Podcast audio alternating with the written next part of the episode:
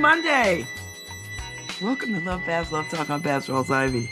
Yes, you can hear it in my voice. I've got this whole allergy situation. So, so let me tell you how this all gets started.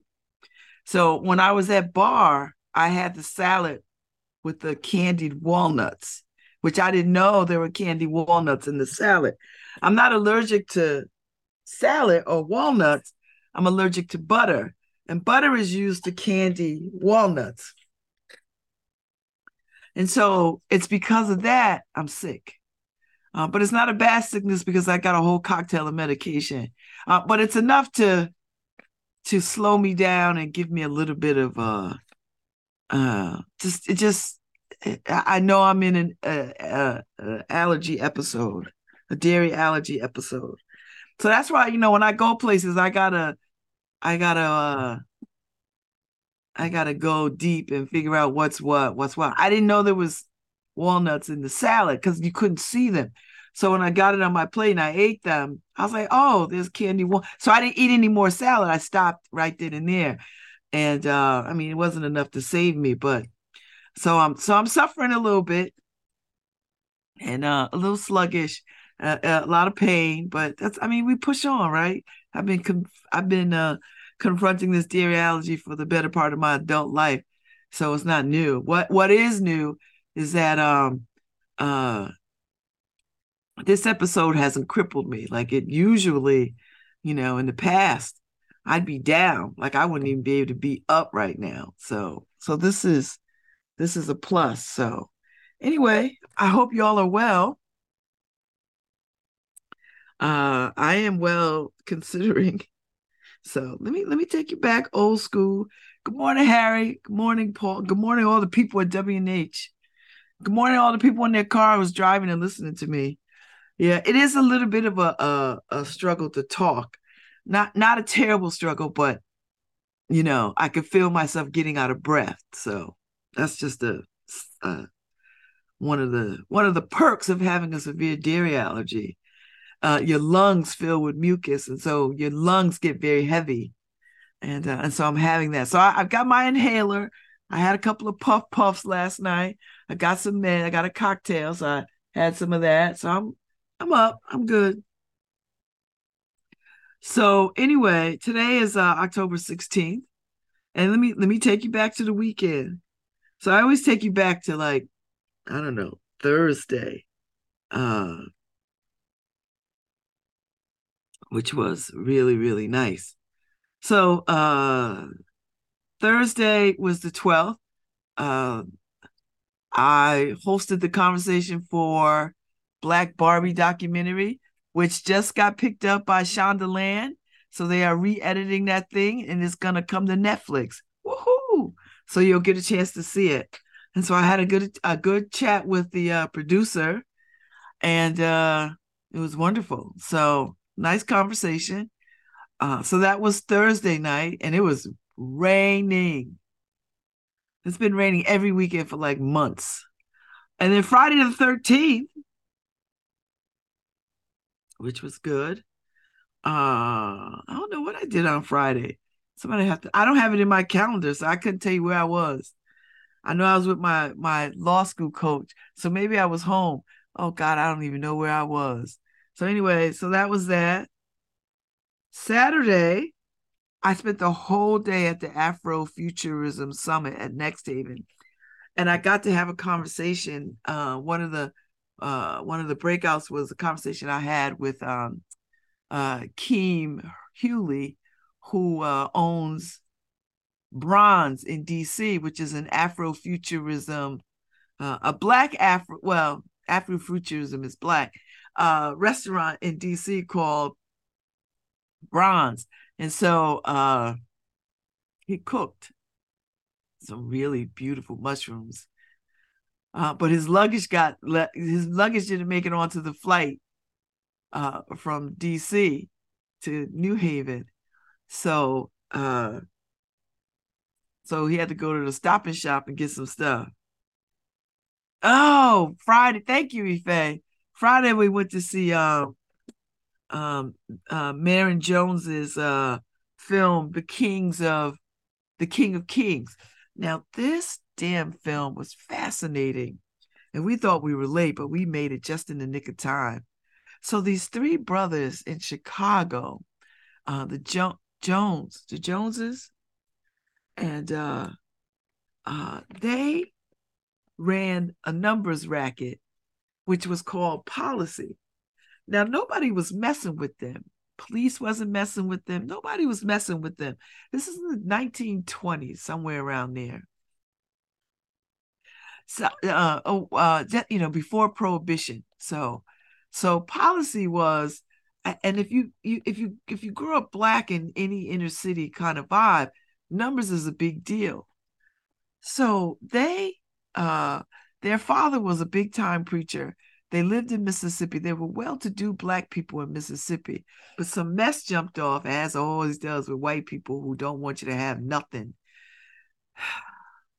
And so uh, they ended up packing up their stuff and leaving it under the cloak of darkness, fleeing to uh, Chicago, and they set up in Chicago. And so uh, one of the they were all well-to-do, educated brothers, uh, but uh, one brother wanted to go to law school, wanted to go to med school, got into med school, had a tough time because you know white people and their mess. So uh, they they needed a, a, a avocation. So they knew numbers was happening.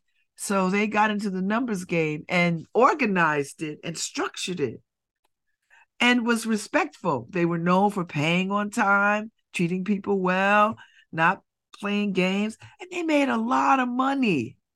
A lot of money. Like boo boo cobs of money. Or what we used to say, buku money.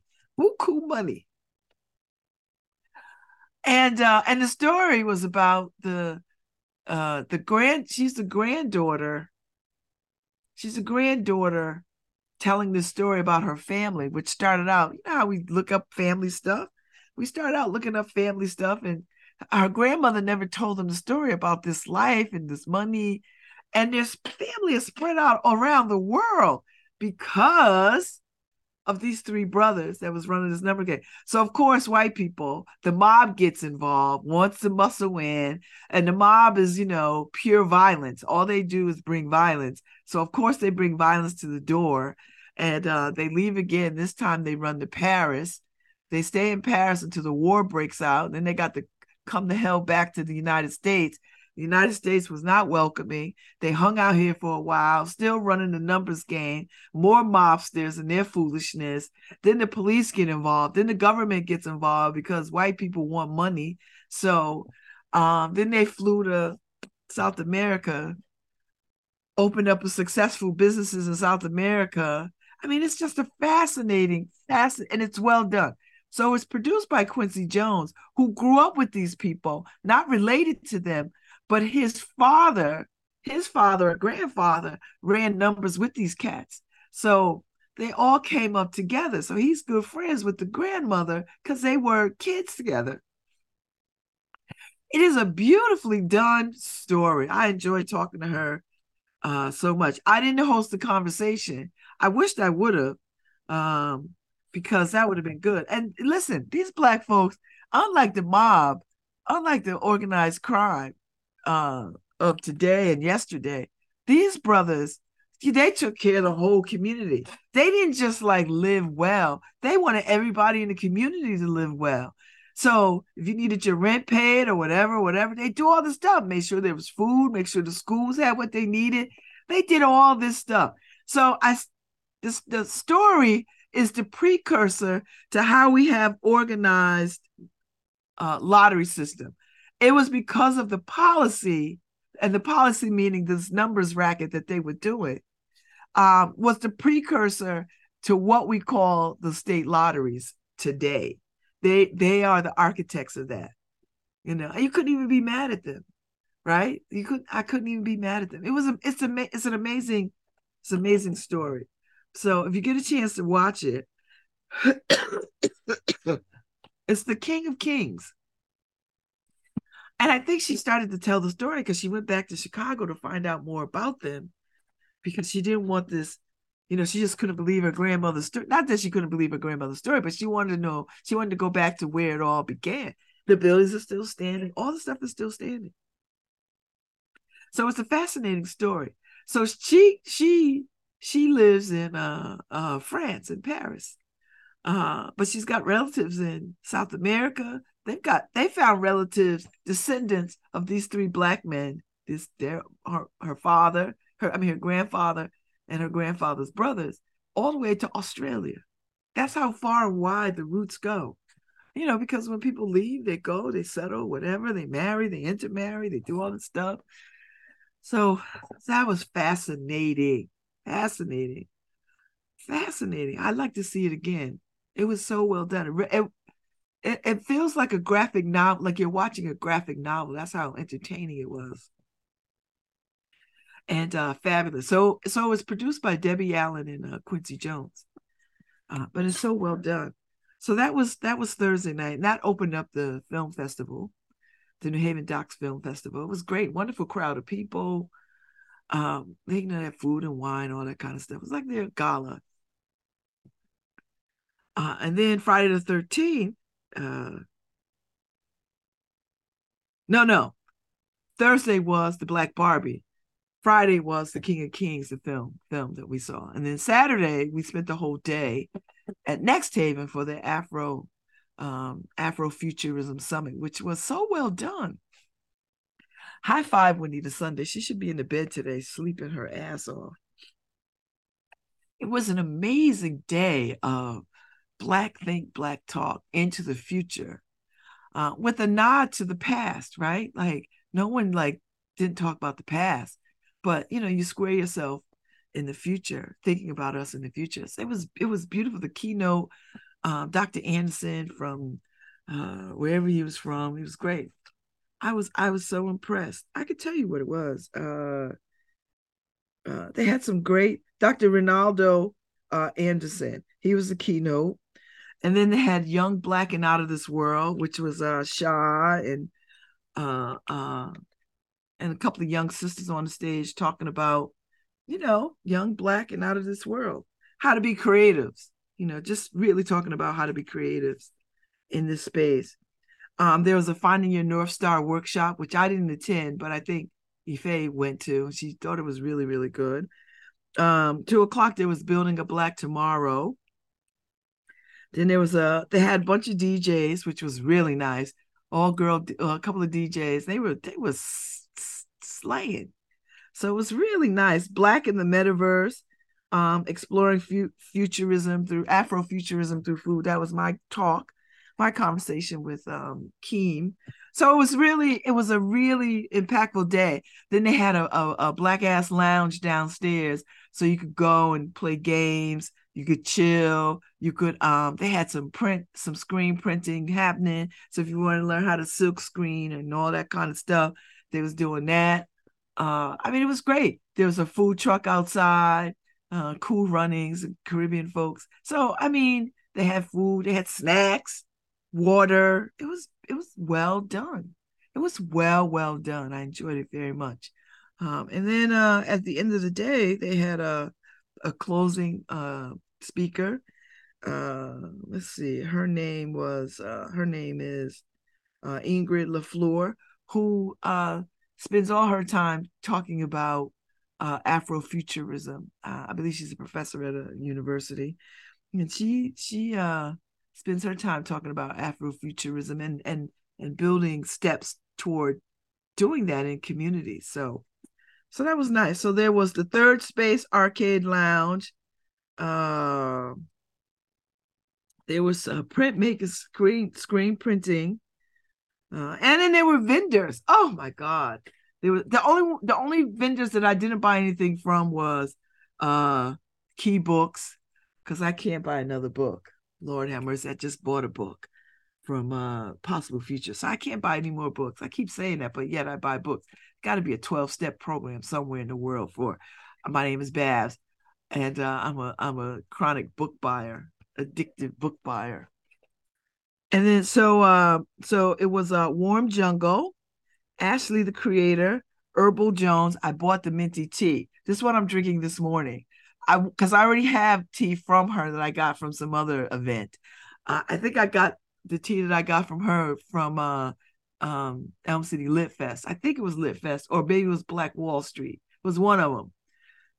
She was somewhere and I bought I bought a tea and I like it. So I I was I was walking by and I said, "Listen, what you got for the morning?" She's like, "I got just a thing. Got some Egyptian mint." So it's minty morning tea. So I've been drinking it ever since. So I love it. And then uh my soror, Pretty Africa, I brought some earrings. Let me let me I think I could put my hands on them. Oh no, I can't. They're too high up. But I bought two pair of earrings. Cause you know, I books and earrings. That's my weakness. I, if if if I was a spy and they needed to bribe me, earrings, earrings and books would do it. And and vegan cheesecake or something like that. Like that would that would make me tell you anything. So uh so pretty Africa, I brought a whole bunch of incense because they were like two for five dollars. And she was burning these incense and they had the whole building smelling amazing. So I was like, oh, I've got to get. So they were like two for five dollars. So I got four. Uh, and then Makita Beat and Soul. Let's see. Uh, there was a sister selling plants. I didn't want to risk plants. I've got I got two plants, and it takes everything I have to just to keep these two alive. So I didn't want to add a third one, even though three is my lucky number. I didn't want to add a third one and not pay no attention to it. And she was like, "Oh, you only have to water it once a month, and then you wouldn't have to transfer it out of the glass vase until a year." And I was like, mm. even though those odds sound good, I find some way to mess that up. So I was like, uh uh-uh, uh, i am not gonna do it. Not gonna do it. Don't do it, girl. I'm not gonna do it. Don't do it, girl. I'm not gonna do it. And swear to God, I didn't do it. So it was good. It was really, really a wonderful day. It was a rainy day, a cool day, but it was nice. So that was Saturday. And then after that, I went home. I was supposed to go to a party. My good friend, um, Carissa, threw a party. And uh, by the time I got out of the Afro Afro Futurism Summit, it was like eight o'clock and uh, I just was wore out. And I was already starting to beginning to feel how I sound now. I was already at the beginning. I mean, I had a cough, the whole thing, but I didn't feel like I needed to lay. I, I didn't feel like because when I'm sick, let me tell you, it's a it's a thing. It's a whole thing. But because I'm on these these new cocktails, it's it lessens the effect of the allergy. So so I was already starting to feel this way from uh Wednesday when I had what I had. Uh, and I was trying to beat it back. But anyway, so we left out Friday. I was just so tired. I was like, I'm just gonna go home. And then I've got all this law school application stuff that's hanging over my head. So I was like, all right, let me let me just go. I'm not gonna make this party. Uh, I got up. Uh, I didn't go to the party Saturday night. Got up Sunday though.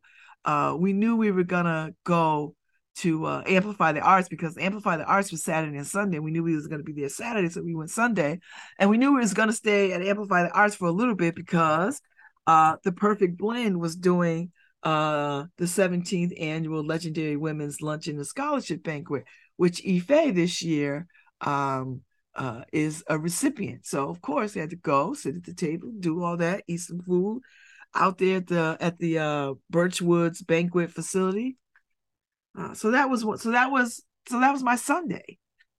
That's what I did all weekend. So it was a bunch of women that were honored this year, which was lovely. Diane X. Brown from the Stetson Library, Ife Michelle, Carol Jenkins, Andrea Lobo, and her mama, Rosalind Lobo, uh, Overseer Dorothy Mewborn, uh, Rudine Ray, Mamie Smith, Lillian Townsend, who is my soror, and um, and uh, uh, Joylyn Walker. I think that's right. No, no, no, no, no. I got that wrong. Lillian is not my soror. I don't think so. I'm wrong. Anyway, anyway, it was a wonderful day. and it was nice. It was and it went very well. So uh, I sat at the table with uh, Ife's nieces, who are very very beautiful young women. They're sisters, and they look so much alike. You know, uh, they have different complexions, but they are equally equally beautiful, stunning, stunningly. I'm staring at them. I'm like, oh my gosh, they're so beautiful. Uh, and so you know, some young people got awards, uh, some scholarship money. You know, it was good. So here's the here's the brochure. I, I, and they, and they were kind enough to uh, acknowledge those of us who were, uh, who had gotten the, the Imaginary Women's Award previously, and they gave us roses. So I stuck mine in a vase in the kitchen. Um, that was a nice touch. You know, you don't often get that, so it was nice. So um, Jeanette Sykes is out here giving sisters their, their, uh, their flowers while we are alive and well. Here's my little badge from uh, the the the Afro Summit. It was good. I had such a good time. So the New Haven Docs uh, Film Festival still going on. I am doing a talk back uh, uh, again uh, sometime this week. uh Wednesday. I'm doing a talk back Wednesday on another particular film. Don't ask me. I, I gotta look it up. I'll let you know tomorrow but I'm doing another talk back, which is fine. I listen, I talk for a living. I love it. Not a problem for me. So and tonight I am uh I am uh uh doing a, a conversation uh through the narrative project with um uh, solving Connecticut's eviction crises because apparently we are having a crisis. So we're going to talk about it tonight with some heavy hitters from around the the state who work on this on, on these issues and matters uh, all the time. So we're going to talk about that tonight. So it's virtual. So if you want to log in, um, go to the Narrow pro- pro- pro- Project Mercy Quay. It's up on the it's on the internet. The flyers up on the internet. I've been posting it, so it should have a good uh a good vibe. So so that's good. I mean, you know, that's a good vibe. So, so that's my weekend. I had a great weekend. Uh, let me tell you, the Amplified Arts was uh amazing. Let me tell you something. I got, I got this. You know, I'm enamored of uh Linda Mickens because you know I love her work, and uh, and she gave me a, a angel. I got an angel. Another one. Now I've got four and this thing is so I and I picked this one. I was gonna buy it because the I like the pink buttons on it. It's just pretty. You know, I I love these play on colors. And uh she wrapped it up and here it is. Here she is. So uh I just love her so much. So here's my angel. So now I got to get all these babies hung up. Now, now, now, because I told her every time I see her when she's somewhere, I'm going to uh, buy an angel because you know this is the art that I want to collect. That's it. This is the art that I want to collect, and uh, you know, and this one was like I don't know, forty five dollars or something or other. So I was prepared to buy it, but she gifted it to me because she she believes I did her a kindness of some sort you know, I don't know if I did her a kindness as much as I conveyed information. Oh dear. Ah, okay. Sorry. I should have quieted my mic, but you know, I can't get there fast enough. Uh, couldn't get there fast enough. So, what's the Jan- Janelle Monáe film? Oh, oh, oh, oh. So the Sixth Dimension is still going on. So they're showing the film at Best Video on Thursday. Um, the and if you've not seen, I've seen it uh, uh, when it first aired. But if you've not seen it, it would probably be nice to go see it and uh, be in community with people uh, while uh, uh, while you're watching it because it's a very Afrofuturistic film. I, I like it. It's, it's it's a it's a fine piece of work. So it's going to be at Best Video. So make your way over there and see it. Uh, Best Video is a little treasure. Uh, thank you, Ife. Um, Dr. Anderson is from Philadelphia. thank you for that for that. So that was a it's a good film. So if you if you have time Thursday, go see it. Uh, I I might be able to get over there. Uh, we'll see. Uh, this week has got a lot going on, but doesn't every week though. Let me drink a little of my tea, my minty minty tea, Egyptian mint. I don't I don't know if that makes a difference. At 10 o'clock, 10 15, I've got um I've got Ash Fure coming on. Now, if you don't know Ash Fure, and I didn't until till uh, I got turned down by the the Schwarzman Center, but she's been commissioned to uh, do a project at the Schwarzman Center. And uh, oh my gosh, this is a lot right here. Oh my, uh, uh, and uh, let me tell you a little bit about her and about this particular project.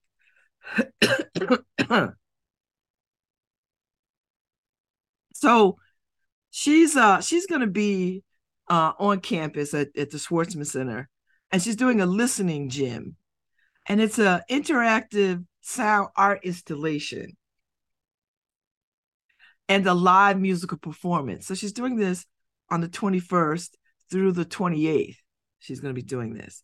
So they the Schwarzman Center commissioned this project.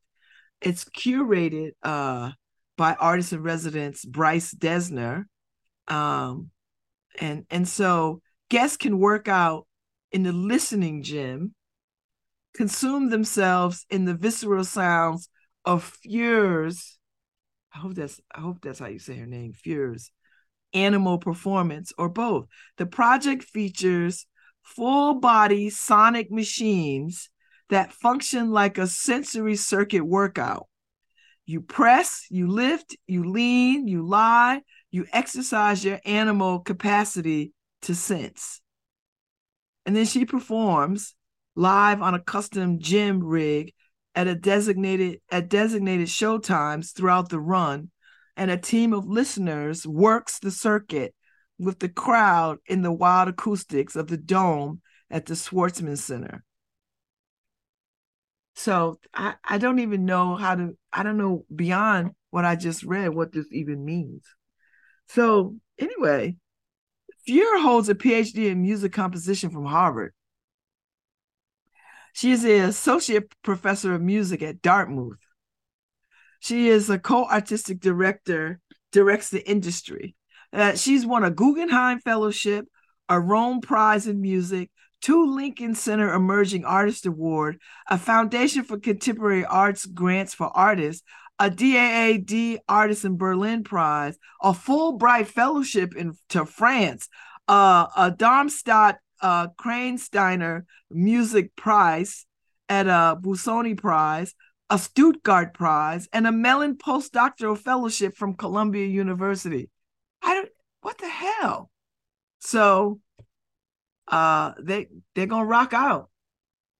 I, that's some stuff. So anyway, she's stopping, she's making a pit stop at the Schwarzman Center, and uh it's impressive. Impre- I can't wait to talk to her. That's she's got to be some level of genius brilliance. All that, all of that so I'm I'm interested in hearing about this whole new sound kind of experience. People are all about this sensory stuff. I'm telling you. So so that was the week. I'm telling you, I so enjoyed uh, being at the Eli Whitney Barn on Sunday. That was so fabulous. All that art. I, I just really need to have means because if I had means, I would really be a bigger patron of the arts and just do stuff just for the sake of art. You know, I would create my own place where artists can just do their thing, you know, for free. So I wouldn't charge a damn thing. I would just create a space and they could just be in residence forever and ever and ever, whoever. And you know, we just create some space for artists to just do their thing. That's I, that's what I want.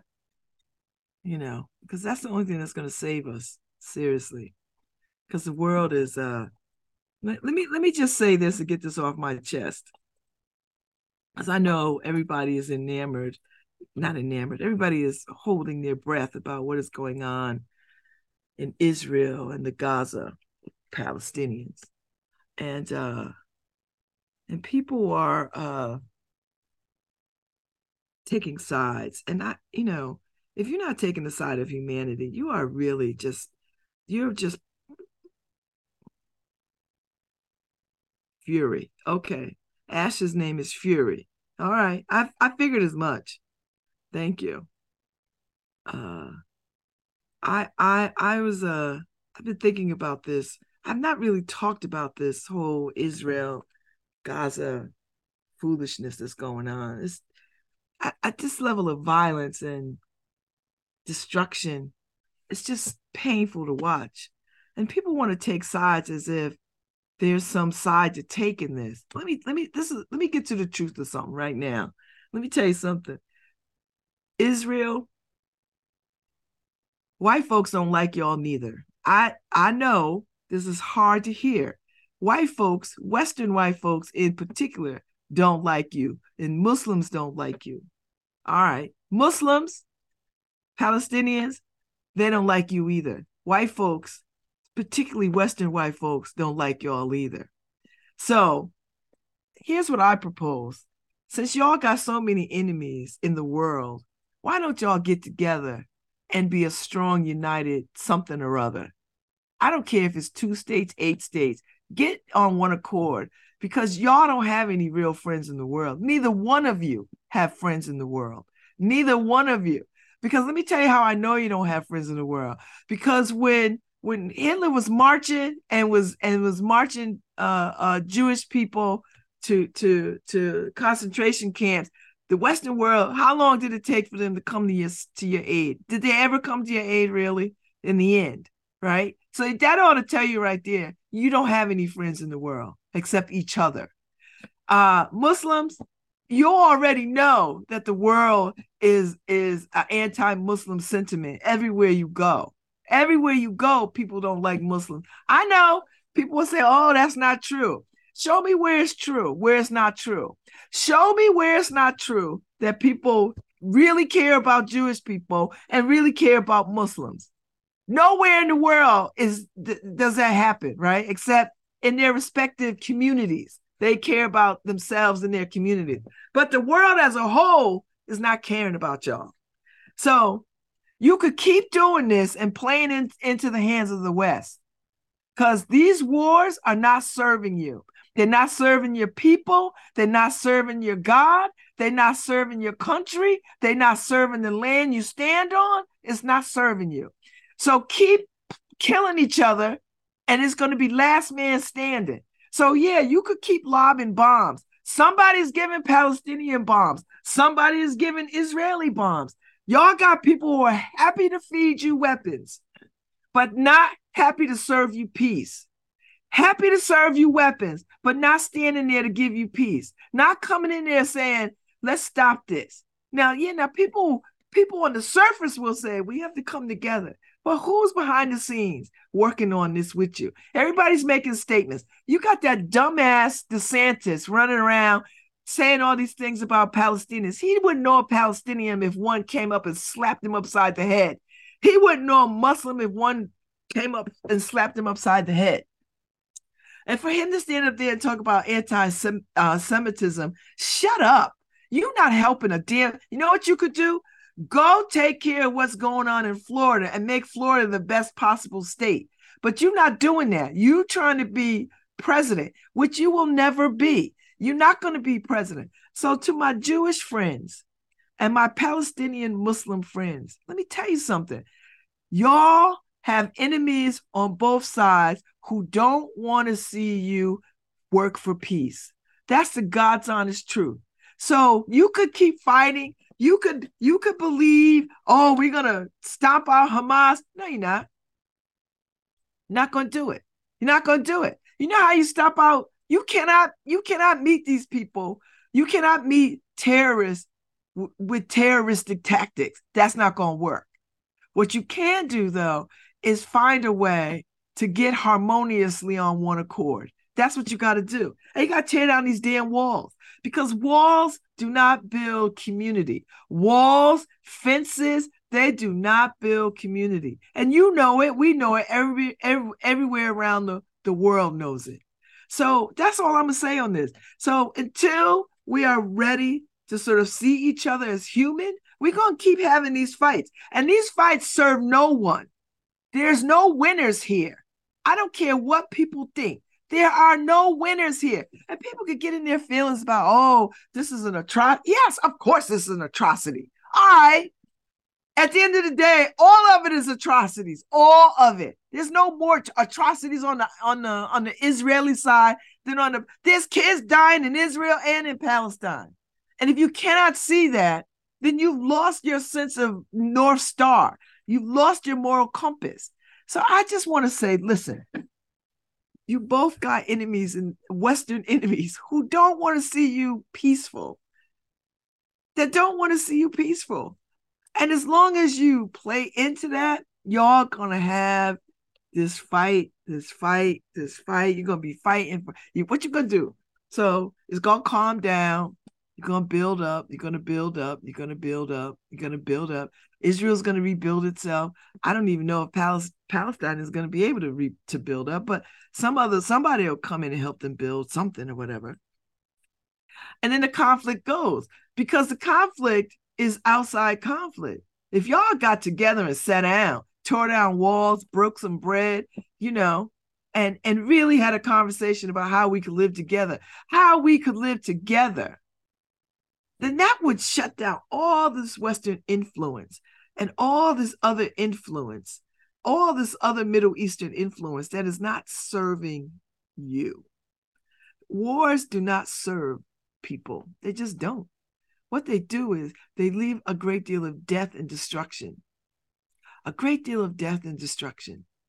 And, uh, you know, it's it's just not the it's just not the answer. And in this day and age, it is not the answer. It's not the answer.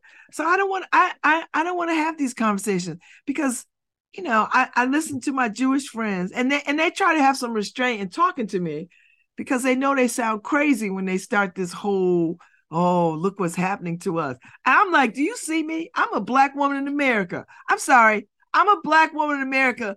From where I sit, I was looking at people, not black people, fighting and not understanding the fight. So please don't try to come to me with, well, this is what we're up against. I'm sorry, what? From where I said, I y'all need to.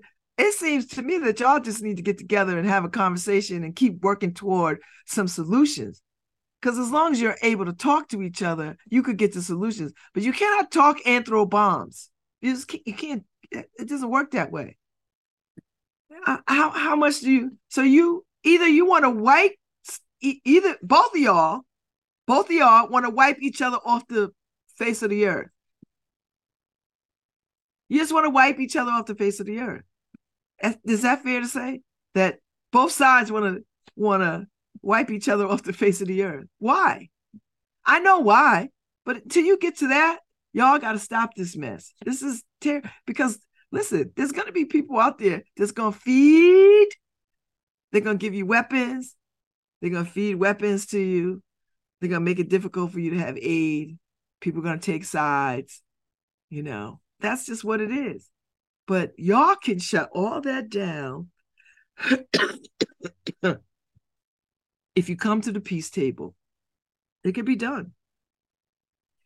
It can be done. I, I'm I'm on the side of humanity here. I I ain't taking nobody's side. I'm a black woman in America. What side I'm taking? What side am I taking? I, I don't got no dog in that fight. Not one. But I am a humanitarian and I believe that we can live together. I believe it. Even though every day in this country, in this country, America says we don't like niggas. So I know something about not being liked and not being not being seen as as as legitimate. I get it. I hear you. I hear it on both sides. I see it. I hear it. I hear it. I hear it. So I'm not saying this because I'm trying to have some simple solution. I'm saying it begins with sort of thinking about who is benefiting from y'all fighting like this? Who benefits? You're not benefiting when your people go down. You know neither side is benefiting when their people go down. So yeah, you got a beef with terrorism. The whole world has beef with terrorism. We all got beef with terrorism. We don't like terrorists. We don't like it. I don't listen. I don't like the KKK, skinheads, Proud Boys, none of these cats. And they're American grown terrorists. I I don't got no love for them. You know, I don't. So I get it. I get it. And I and I and I I get how the Palestinians feel occupied. I listen, don't listen, don't get mad by by by them saying that because that's their experience. Hear that and then work towards solutions. And then Israel, y'all are mighty, but you wasn't too mighty not to see this coming. So that means somebody is not on your side. I'm just saying. Y'all at both of y'all got enemies.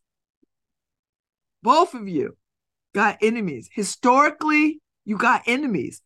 And as long as y'all keep fighting, somebody else benefits from this. Somebody, it's not y'all. You're not benefiting. Palestinians are not benefiting. Israelis are not benefiting. This is just destruction. I see Israeli parents crying for their children. I see Palestinians parents crying for their children. We just got tears. And I and let me tell you this. When them tears hit the ground, who knows what's Israeli or Palestinian tears? They just tears. They're just tears. So work towards solutions and stop this destruction because there's no winning here. There's no winning here. There's no winning. Wars, there's no winning in wars. There's only death and destruction. Death and destruction. So come on. You mm. you can't distinguish the tears. The, you can't distinguish Israeli tears from Palestinian tears. They're tears. There's no distinguishing. When they hit the ground, they hit the ground. They wet. And and and y'all gonna drown in tears alike. So I'm I'm on the side of humanity here. Because to get on the side doesn't get to solutions. It just does not get to solutions in this particular situation. In this particular situation, there are times when you must take a side. But this particular situation, which has been uh, going on for so long, there's no side to take. There is only there's only to get to get on the side of peace and and and and well-being for everyone you know that's that's the humanity part of it. You know I, you cannot serve a god you cannot serve a god and throw rocks. You just can't do it. You can't serve a god and lob bombs. I know. I know. Who am i? I'm a black woman in america. I know i, I i've seen what it's like to be hated. I know what it is. I, I know. Listen 400 years of this mess. I get it. But y'all can't win like this. And I need you to, you know, that's where I'm at. And and and sure, everything is political. I don't mind making things political because when you make it political, you could dissect it. You could break it down to its lowest common denominators, you know. But when people are yapping, you got to look at what their interest is. When all these people are taking sides and running their mouths and not not speaking peace over this, then you gotta you gotta ask what is their interest in this? What are they hoping to gain? You know, because if they're not about drying tears, then they're about they're about more destruction. That's what I believe. You know, so you you could you could you could you can't missile your way out of this. You can't missile your way out of these people feeling like they're occupied and and terrorists. You're not going to terrorize these people because they're not going to they're going they're going they're gonna stand in fortitude. So terrorism is is yeah, it, it's terrorism is terrorism. I get it, but these people are not gonna yield to to to to to terrorism. They built for it. So I, come together, come together and work this out. Work it out. We need some we need some real See, that's why I wish Jimmy Carter was like 40 years younger. So I and I wish I wish Jimmy Carter was 40 years younger. I wish Jesse Jackson was 40 years younger. I mean, there's a whole bunch of peace peace people out there that could get in there and bring people to the table and like at least stop stop the the the violence. Just at least shut that down so aid could get in there and, and then we could figure this thing out. Cause I I don't I don't know where the peacekeepers are right now. I, I don't know where the peacekeepers are. I don't I don't know where they are. You know, I, I need a Bishop Tutu. See, all the good peacekeepers have have are are uh, have aged out or have left this planet. You know, we need peacekeepers. We need Mother Teresa. We need all these people to to you know uh, get over there and and and start praying and start talking. I, I just it just pains me that that we we as humans are so willing to kill each other. So willing. So willing to kill each other. So willing. And and with good cause you know you know we'll we will explain away murder and wars with with with great conviction. We will. We could do it. We've done it. We're doing it. You know we're doing it. So until we until we start to say uh, uh, we are every man and every man is us until I until I can say and listen that's no easy feat because I I I am not interested in sitting across from white supremacists. That's not the work I'm called to do. I'm not interested in sitting breaking bread with Klansmen and skinhead and pro. That's not the work that I do. But there are people in the world who are willing to do that work. Do you, see what I'm saying? Everybody can't do that work, but there are people who are willing to do that work. I'm not one of them. But what I am willing to do is have an open mind and say, let us call to order. Let us get ourselves in communion. I'm I I can do that. And then the people who do that peace work, I get out the way and let them do the peace work. And that's what we need in this Israel Palestine war. We need peacemakers to come in and calm heads and hearts, not feed them more weapons of mass destruction. oh, you need more guns. you need more ammunition. Oh, you need this rocket. Oh, you need to go and do this. Oh, you need to get on the ground. You can really kill people. Because that's what you're going to do. You're going to go and just slaughter people left and right. And there's no right to this. I just, I don't, why can't we be better humans? What is this? I know. I, my attentions are are, are I, listen. We have the capacity to think about a great many things at once. So I can think about what is happening here in the United States, as well as pray uh, for what is happening in in the in in in the Middle East. And and I could also turn my attentions to parts of Africa where there's fighting going on, right? Where folks is trying to expel the French. I'm not condoning I'm not condoning any kind of violence because we're the only animals on the planet that are blessed with language, of spoken language, and we don't use it. We're not using it. And we have the skill set. So I I just I just I need peacemakers. I need an arm. I don't even want to say army because I hate that word too.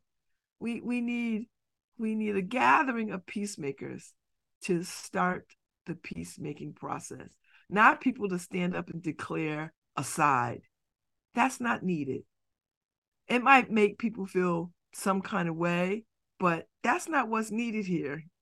What's needed is real peacemaking, real attempt attempts at peacemaking and and and cool, cooling heads and not more bombing and destruction and tears that's that's not what we need. So so that's where I am with this. And I I I've got I've got um folks who I care deeply about who are Jewish and I've got people that I care deeply about who are Muslim. I was married to a Muslim. Uh, I have dear, dear friends who are Muslim. I have dear, dear friends who are Jewish, and uh, and, and I and I know their hearts and minds. And and and they are sick and troubled by these turn of events, and they are being prayerful about these turns of events.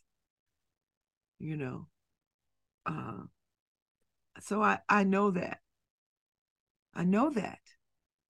And and everybody is trying to be uh, which is good because this is a, a test to our humanity that we that we listen to our jewish sisters and brothers and hear what they're saying.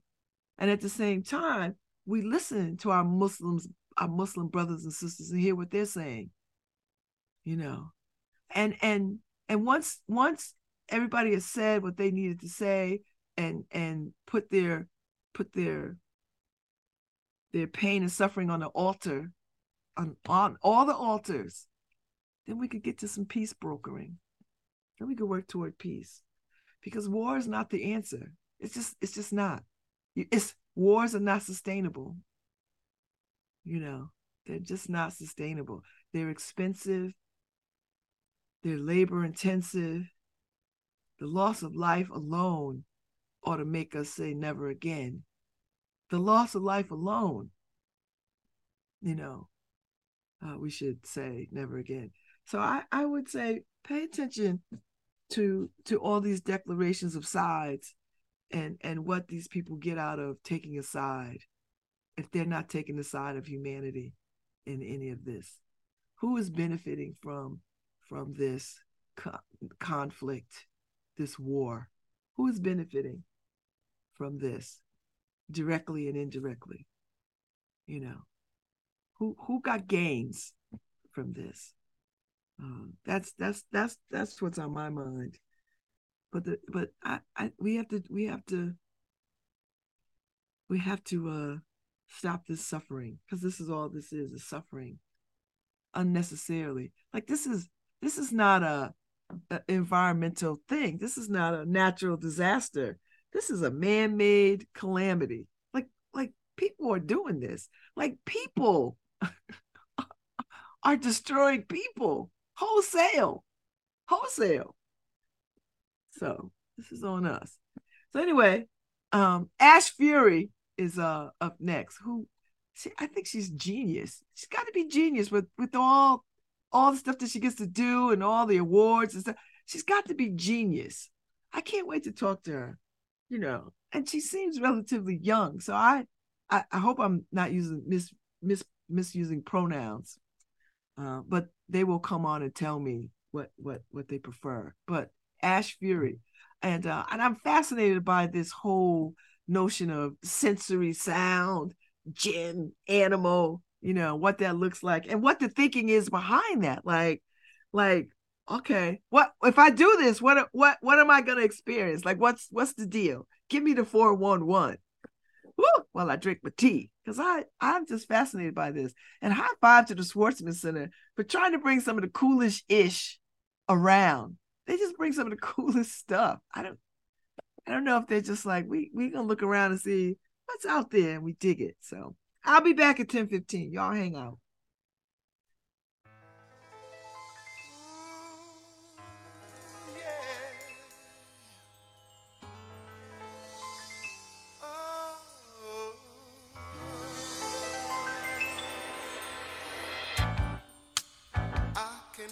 speak for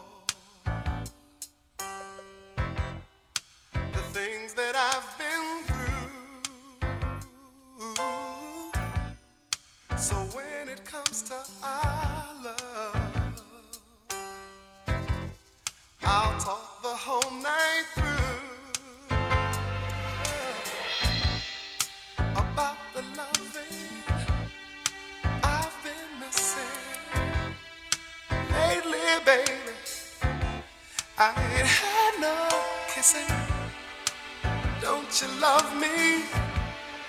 Can we stay together like when we used to be in love?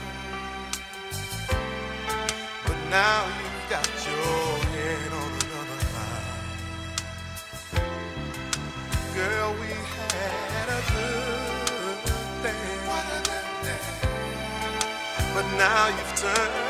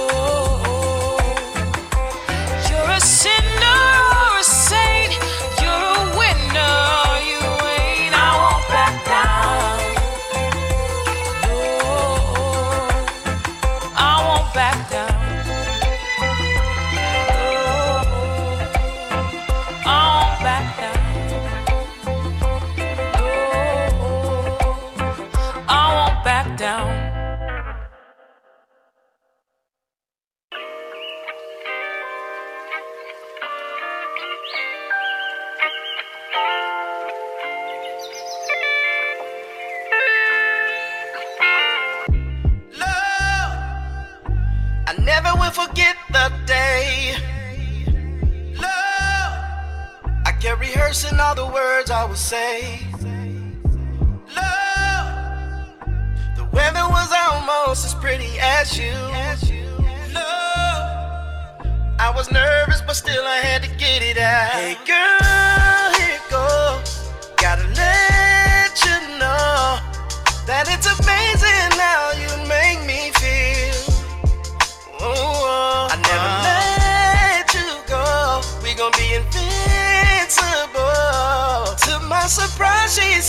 that's how I feel. And then that's when the earth stood still. When we fell in love. That's when my life found purpose. When we fell in love. I knew that I was done with searching. When we fell yeah. in love.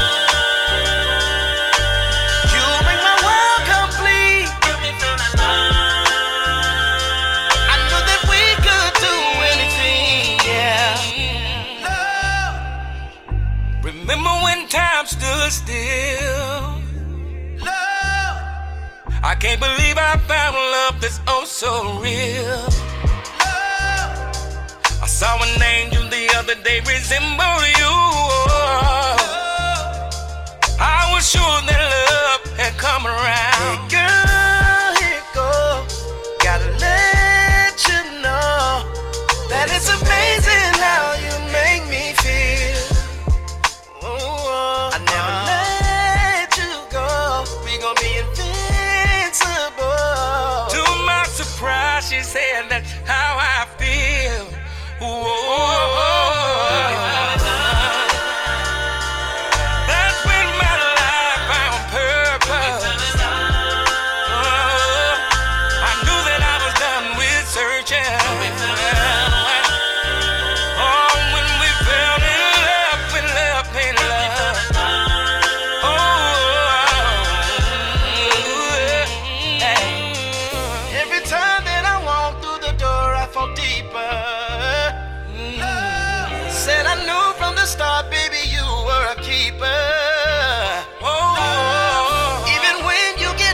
words I would never leave.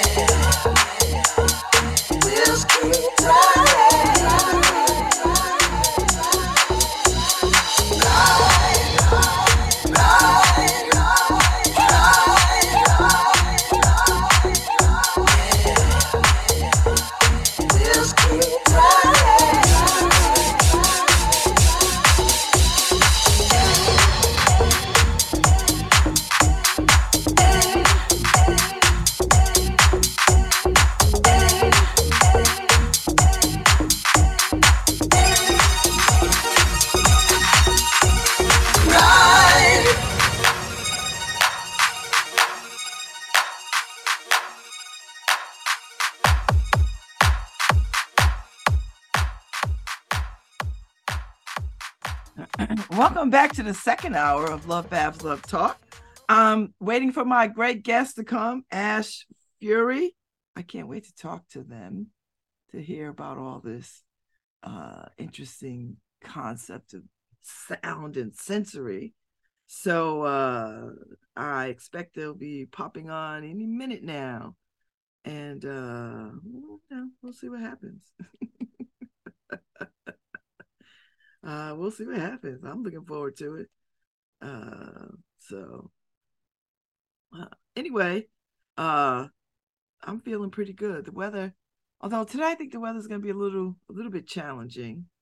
Uh, I think rainy, not rainy, sunny, not sunny, that kind of thing. So let me um let me tell you a little bit about uh Ash. I talked a little bit about her, them, they, uh, she uh, earlier in the first hour, but I wanna I wanna go to her website. So, um, so on her website, Ash Ash Fure is a sonic artist who blends uh, uh, installation and performance uh, called Purely Visceral and Staggeringly Original by the New Yorker. Uh, Fure's full body sonic experiences work on the senses in startling ways. The recipient of two Lincoln Center Emerging Artist Awards, not one, but two, uh, and a Guggenheim Fellowship, a Rome Prize in Music Composition, a DAAD Artist in, Resi- Re- Artist in Berlin Prize, a Foundation for Contemporary Arts grant for artists, a Fulbright Fellowship to France, a Stuttgart Composition Prize, a Darmstadt uh, Steiner Music Prize, and a Mellon Postdoctoral Fellowship from Columbia University. Fure holds a PhD in music composition from Harvard University, is associate professor of music at Dartmouth College, and was named co co artistic director of the Industry LA in 2021. So, uh, busy, busy, busy, busy, and celebrated. Excuse my cough. Busy and celebrated. So I'm looking forward to uh, hearing about what animal is. And uh, uh, it opened to a uh, uh, it opened a benefit concert for the kitchen at Town Hall Theater in New York on April 23rd of this year, 2023. And uh and and then there was a, a long play on Sunday, May 7th at the Mark Morris Dance Center. Uh so there's she's busy, busy. There's a lot going on here. Uh so I'm I'm I'm interested in hearing about how do you gather people to listen to music in this at this level. And what does that look like? And what does that mean? You know and what is the expectation uh, of uh, uh and the experience of this kind of listening? I'm fascinated by it. So anyway um i'm waiting for her to uh pop in and uh join the discussion, the conversation. I don't I don't know if she's on the East Coast or the West Coast. I know she I know she's got her performances kick off on the 21st at the Schwarzman Center uh through the 28th. But I don't know if she's uh here or traveling or um, whatever. So I mean she she picked a, a gorgeous time of year to come to Connecticut. It's it's a lovely time of year. So we'll we'll see what happens.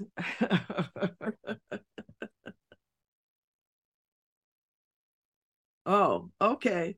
So uh they're just trying to uh uh just trying to figure out where where their artist is.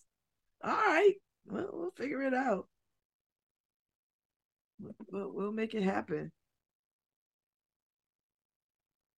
We'll figure it out. So anyway, uh, until while they locate her. she has the information. She can log in from anywhere. I hope she's not trying to go look for. Uh, she can log in from her phone. That's the beauty of all this virtual stuff. You can just log in from wherever you at, and uh, you know, be a part of the conversation. So, uh, so yeah, I don't I didn't pull up any of her music from uh YouTube or anything like that. Uh so uh uh so I I don't know what it was. I don't know what it's uh I don't know what it's like because I haven't listened to it. I don't know if the, if if it's something that I could pull up and listen to. They didn't send me any tracks. So uh so I'm just imagining that uh it's one of these things that you have to experience to experience it. So anyway, they do they try to do some cool stuff at the Schwarzman Center. They're trying to bring some some uh some stuff that you ain't never seen before to the Schwarzman, which I kind of dig. Uh yeah, Maurice wants to jump on that. Yeah, come on.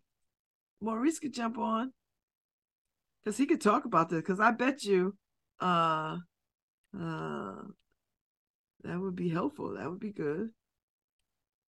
Yeah. So and he could talk about this kind of this kind of music because Maurice is an artist too, and uh and uh uh innovative and doing interesting things with sound and visuals and senses. So I I bet you he could talk about this uh uh all day. So so I think Maurice is gonna jump on and we're gonna talk about this this uh this performance. and see see how it goes. Because I'm curious about it because I, I want to understand it. I want to understand what what what it's about, you know.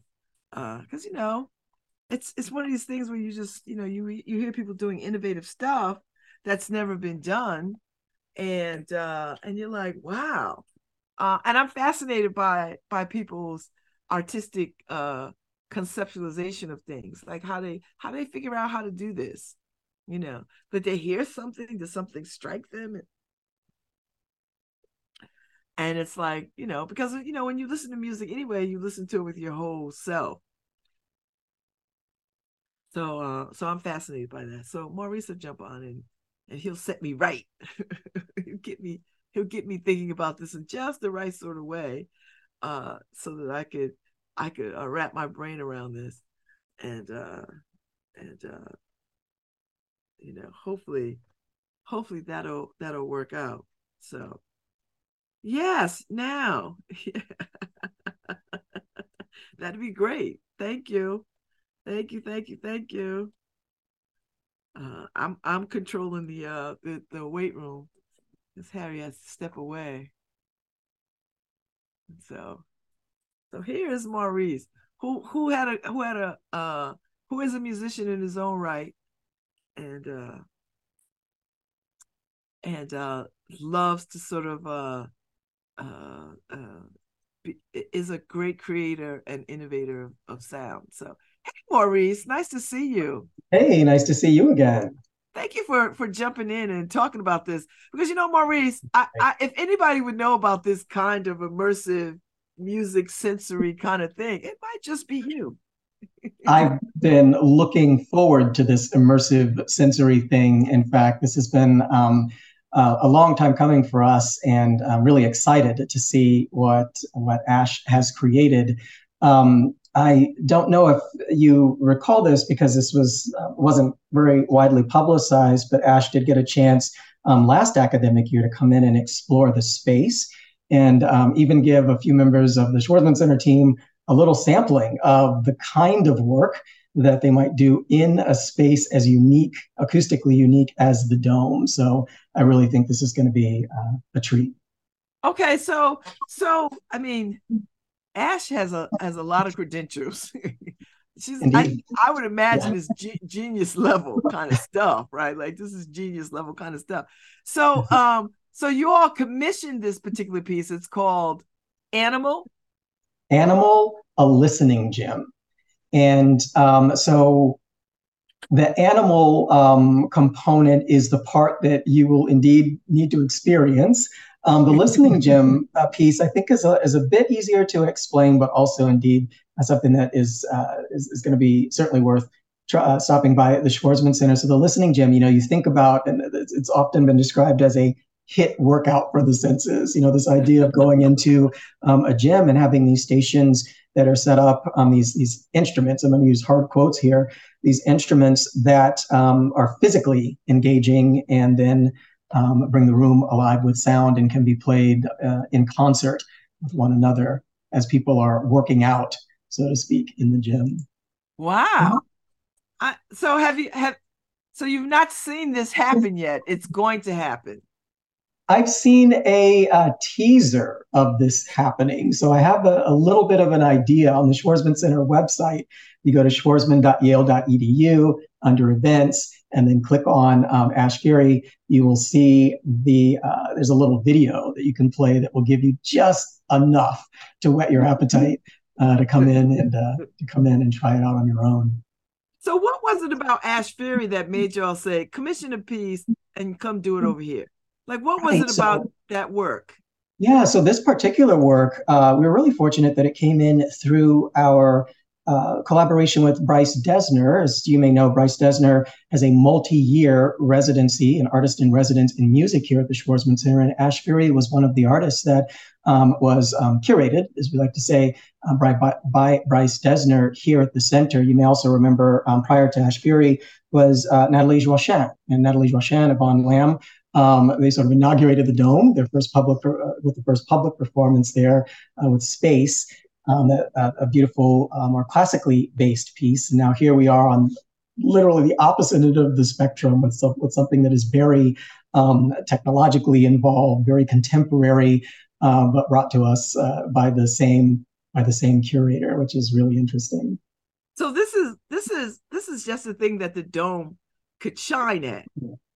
I think so. I think so. I think that, you know, this is one of, so we've often described the dome as this black box theater, except white and round. Um, the idea of it being a very experimental space where these types of immersive performances uh, can happen, or um, the type of performances that might be difficult to place anywhere else that really require a unique and unconventional space. Uh, and I think that this is a cer- certainly an example of that. We're not talking about a performance that um, requires or really can even sort of be done in a traditional seated uh, environment. Uh, something that does require sort of some openness and some flexibility for people to move around, for us to have the, uh, the objects that they can interact with um, in that space. So I think that this is definitely something that the dome is, is really designed for. Wow. And so uh Ash will be here from I guess it kicks off on the 21st through the 28th. The 21st through the 28th. So um, the live performances for Ash, uh, if you go out to the schedule and you check out a live performance, click on that register link, and you see that you are on the wait list, I would still strongly encourage sign up for the wait list, come out for the performance. Um, we're finding that we've had great success getting folks into the performances, even when the performances are waitlisted. But even beyond that, there is the so there's the live performance piece, but then there is the listening gym piece. We call it gym mode. So when uh, the exhibition or the instruments go into gym mode, um, any visitor can come in during any time that the gym is open, the listening gym is open, and explore those instruments, explore those scenes with um, either in a self-guided mode or with uh, other individuals there who are trained on the equipment. And I, I would say that uh, a visit to the li- listening gym is roughly about 30 minutes. Interesting. So this is like two things. You have the performance of Ash, Yes. which is its own thing, and then Yes. the gym performance, which is its Yeah. own thing. Yes.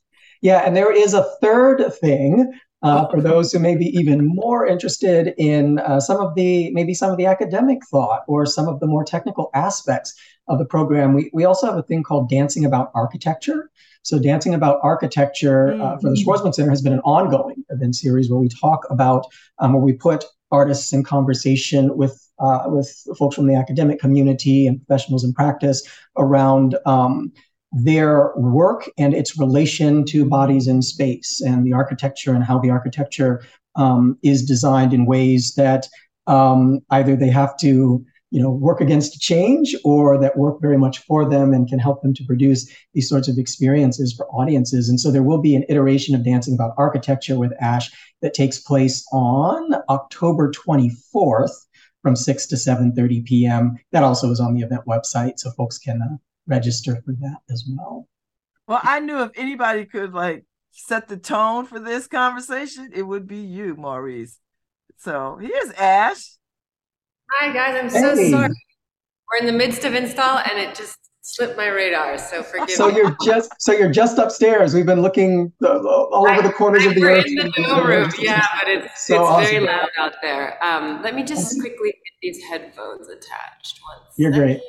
Uh, I will stop by a little later and say hello. But I know that Okay, you're here we are. busy Hi. Yeah, yeah. I was just telling um, Babz a little bit about, or at least what I know of the uh, of the coming engagement, a little bit about the listening gym piece, a little bit about the animal piece. I had suggested that folks check out the preview on the website for a teaser of what's to come. But you may want to talk a little bit more about um, animal and the inspiration behind it. I feel like you are uniquely uh, positioned to talk about the inspiration. Sure, sure, and I'm happy to be here. So happy to meet you, Babz. Um, it is nice to meet you. Listen, I'm so impressed because you by what? by, by everything. I'm reading your bio on your website and I'm thinking Guggenheim and, and all the things. I'm like, you're like genius level kind of artist. Like, I don't know about that. know. I, mean, it's appreciate that impressive. thought, It's very impressive. So I just wanted to say Thanks. Thanks, thanks. Well, I appreciate that. And, you know, a lot of those awards I got in a, a different phase in my career where I was working with string quartets and orchestras. And I've really, as I've grown as an artist, really wanted to find spaces where I can build my own instruments and create my own worlds and really work with sound, but in a way that's outside of that traditional format. Um, so it's been really incredible to be here in the Dome Room because we really get access to this space for two and a half full weeks. We're building out an entire installation that's really kind of enter an alternate universe. And as much as I love cellos and violins and have spent much of my life with them, there's not a single kind of icon of that Western music really in this space. It's it's fully alternate reality. so Oh my God. I can't wait to see. I'm, now I'm all excited, right? Okay, good, good, good. I just came off uh, an Afrofuturism summit. So Amazing. Oh, feels very cool. much in that realm of this universe that you can create, and you're doing it with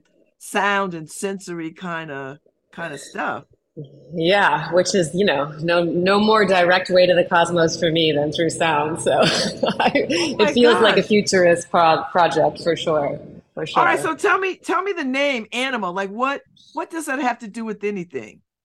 Yeah. So um, I've been, my work has really been about the body for a very long time. Um, and what I mean is that it's a really, it works structurally on a visceral way. Like it pushes at the skin, it pushes at the gut much more than it's arranging notes into patterns and into structures like we might think of in, in more traditional music. Um, so visceral kind of sound has been at the core for a long time. Um, I think I've been thinking a lot lately um, inside of that focus on the body um, about, I mean, really what the sensory capacities we have as animals means for this moment of collective risk um, and also on a species wide level, collective risk, and also really what being animal means in the face of chatbots and AI that's coming and all of this sort of there's been some really interesting um, takes on, you know, the hubris of human exceptionalism and our distance from other species and from other sort of um, aspects of the ecology around us have have really been about this kind of like presumption of our cognitive superiority. Like we're more rational we're more smart we can solve problems faster we have ethics we have morals. And now we have these forces um, these these alien intelligences, these artificial intelligences that are vastly outperforming us already and will be more and more. Um, but they can't birth babies. They can't feel wind. They can't touch water. They can't, right? So there's this, this kind of turning towards our sensory capacities that feels very pressing right now. Um, and I think that's where the work you see that I'll be performing um, the part of the experience that I perform, it's a highly, highly physical engagement. So yes, it's digital sound. Yes, it's electricity pumping through speaker cones, but the way I perform it is intensely athletic. And it's this really feeling my, yeah, my animal self kind of in this hyperly mediated moment. Wow. So do you know, since you brought up AI, I mean, do you do you are you one of these people that will embrace AI? Are you afraid of it? Do you fear it? Do you think we're going down a path? Do you think it needs to be contained or monitored or policed? Yeah, I think yes to all of those things, and I'm also excited by the the deep reflection that it, like the challenge it poses to our sense of self as humans, and I actually think that it can crack some light into. Um, yeah, some rigid senses of what, what we are and why we are superior that could be really productive in turning us back towards a more relational frame and turning us back towards a more sense of um, our shared aliveness. So how did you come to this this deep thinking about a, a different way to express sound and sensory? Like how did you come to this? Like what was the moment that shifted? Yeah, it's it's hard to pinpoint. I think in some ways I've always had a really intimate relationship with sound. I mean, I've been composing since I was really, really young. Um, but I'm really nowadays like, I mean, this is where I think there is an interesting link in the kind of, and you see this all across Afrofuturism, sort of speaking of Afrofuturism, but the way that this like forward thinking links back cyclically to the ancient past or these kind of symbols from, you know, Egypt, if we're thinking about certain icons of Afrofuturism. But I too am like really interested in the way sound was used as really a species technology, like the way it was sound was in every ancient human culture, no matter the continent, there were practices of, around shared movement and around shared rhythm and shared sound that were used to fortify the herd and like increase cohesion, increase co-regulation and uh, enact catharsis and, and, and really these like intense sensory rituals that helped us come together and um, I think are really a part of our strength as a species um, that coming together. You know there's the famous kind of like human versus lion good luck human.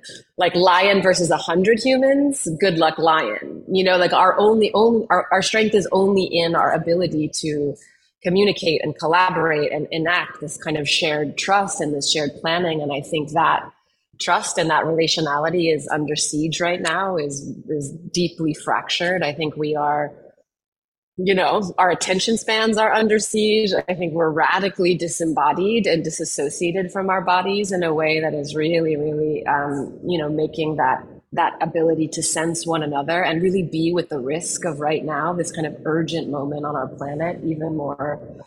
Uh, it makes that even more out of reach. Mm. So this Ash, this sounds very medical. Like this sounds like this could be used in in a in a healthcare situation because we you know we've all seen the studies where uh, people with uh, uh, a dementia or Alzheimer's they might not remember people, but if you play Totally. a piece of music and it brings them back to whenever they heard that music and they are quite in that space. So it sounds like that's what I hear when I'm listening to you talk about this music that puts us back into our our maybe our ancestral connections to the Yeah. the earth. A, a Very very indigenous feeling, I think.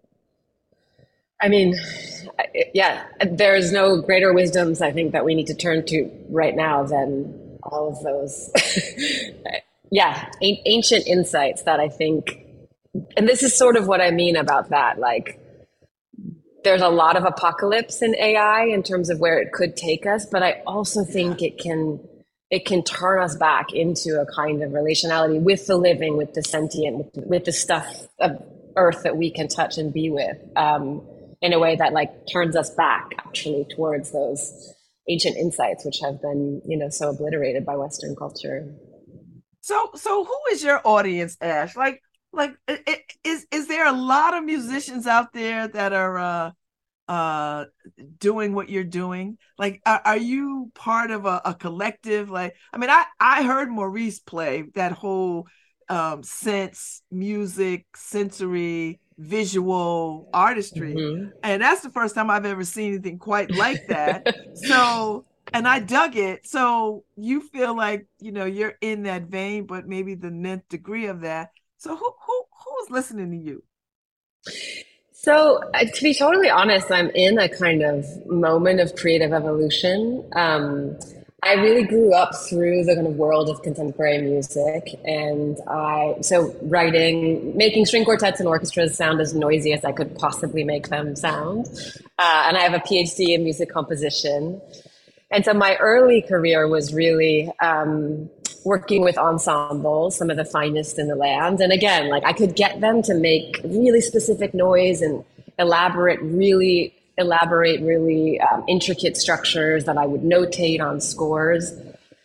But eventually, I just felt too constricted by the kind of format of the concert music uh, ritual. So we have a piece and we clap, and we have a piece and it's on the stage, and the audience sits here. And, you know, those parts of the scripting really felt, um, yeah, they were holding me back. And eventually, instead of just detuning a double bass string three octaves till it slapped against its sort of wood, the wood part of its body, I started making 100 foot double bass strings that were made out of braided aircraft cable and like stretched up over these five foot bri- um, styrofoam bridges. And those gave me these wild multiphonics and this just like scale of vibration that felt so much bigger than the human and like really felt like this this ability for me to think past again this maybe more 19th century or Renaissance, like the way we've thought about music as entertainment or as this edification of the elite, and we go there to feel cultured, and we go there to feel, you know, seen. That that really emerges um, in the 1500s, and and that's and then kind of catalyzes in the 1700s and 1800s into those orchestral halls and this notion of this composer being separate from the performer and and yeah i just i wanted to break through all of that. So it's been a collective process. Um, there are some beautiful listeners and, and vibrational sound makers who will be with me in this performance. Um, in this experience it's really not a performance because the audience actively engages in the entire installation. Um, but one of them is a really brilliant vocalist and vocal artist named samita sinha who also works with vibration, comes from a very different lineage, comes through Indian classical music and has studied Indian vocal traditions for many years, but similarly kind of took those traditions and broke them up into their most kind of primary vibratory DNA and works through that to activate this this vibratory field. So there are, I think, lone rangers when we find ourselves in the wherever this netherworld is, but I would love it if you named a genre that this this work kind of articulates because I'm not sure what that word is yet. You let me know after you experience it. I'm looking forward to it. I, now, I, I, I, I was intrigued because once I started reading about what you were doing and what you are, what you are, it just sounds so groundbreaking and so innovative. Like this is just like uh, from the musicians I know, this is where they want to be. They want to be in this place of I'm really creating something outside the boundaries of what I've been taught. Do you feel that way? yeah, I think I do. I like I it. think I do, and I think what I what I'm excited about. This is the first time so I've been building my own instruments now, and instruments maybe even too small a word for what these things are. They but they're they're sound making machines. Um, and what what is special about them? One of the things that I find really special about them is that they're quite the phenomena that they produce are actually quite accessible in the sense that like you don't have to have studied Bach for on the marimba for 15 years to be able to perform with these instruments you can really just like walk up and touch and feel the polyrhythms emerge and of course there's a you know there's a range of familiarity. I think the way that i play them after having worked with them for years is of course you know there's a there's a there's a leap in, in kind of nuance. Um, but they're quite immediate as sensations. And so I this experience, the listening gym, is the first time I'm actually inviting the audience up to touch these instruments, to really engage them physically, to have agency in performing them together and listening together as this kind of emergent organism that's moving in the space, that has um, agency to make decisions in the space. So they are, I think, both in some other plane as a kind of instrumental force, but they're also really on the ground with us because you don't need a PhD from wherever to be able to to, to make it happen. They actually they they meet us right right where we are. I think. Oh, that's good to know. So that so people won't be afraid. Be like, oh, I don't think I feel qualified to like touch. No, it." no, no. No. All right. Okay, so the performance begins or the experience begins uh October 21st and it runs That's right. the 28th and then That's all right. between there there's you're going to be performing and then people can have the gym experience without having you you know be the gym instructor. Exactly. Yeah. So there's like show mode and gym mode is sort of how we're thinking of the Oh, space. I love So it. I some- love it. Yeah, yeah, yeah. Sometimes the space is just open, like you would like an installation at a museum. You can come in wherever you want, stay as long as you want. There will be some members of this listening squad in there, kind of working out the gym and there to sort of be with you. But it's very, you kind of map your own time arc through it.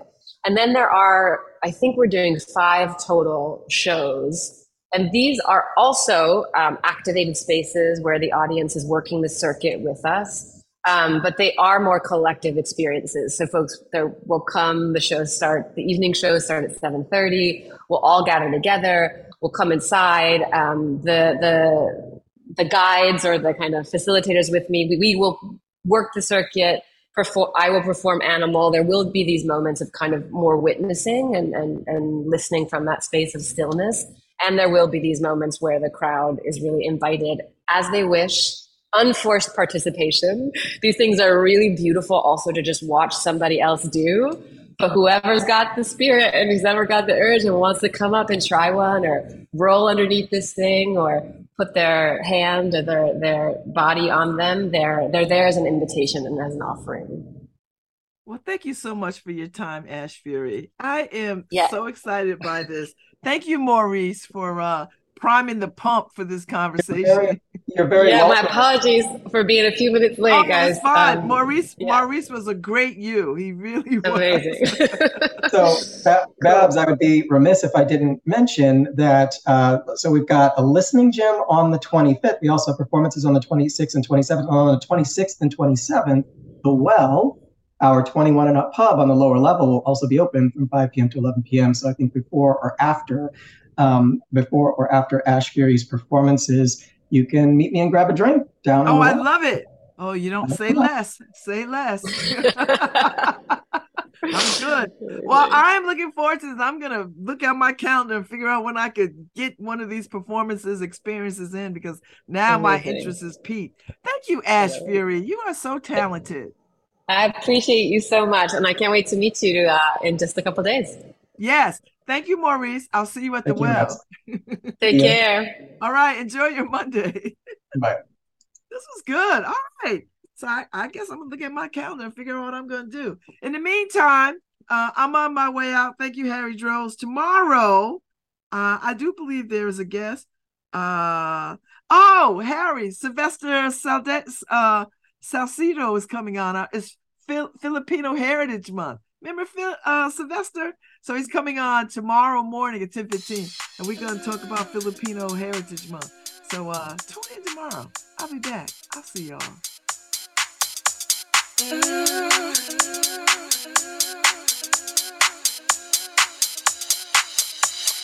No!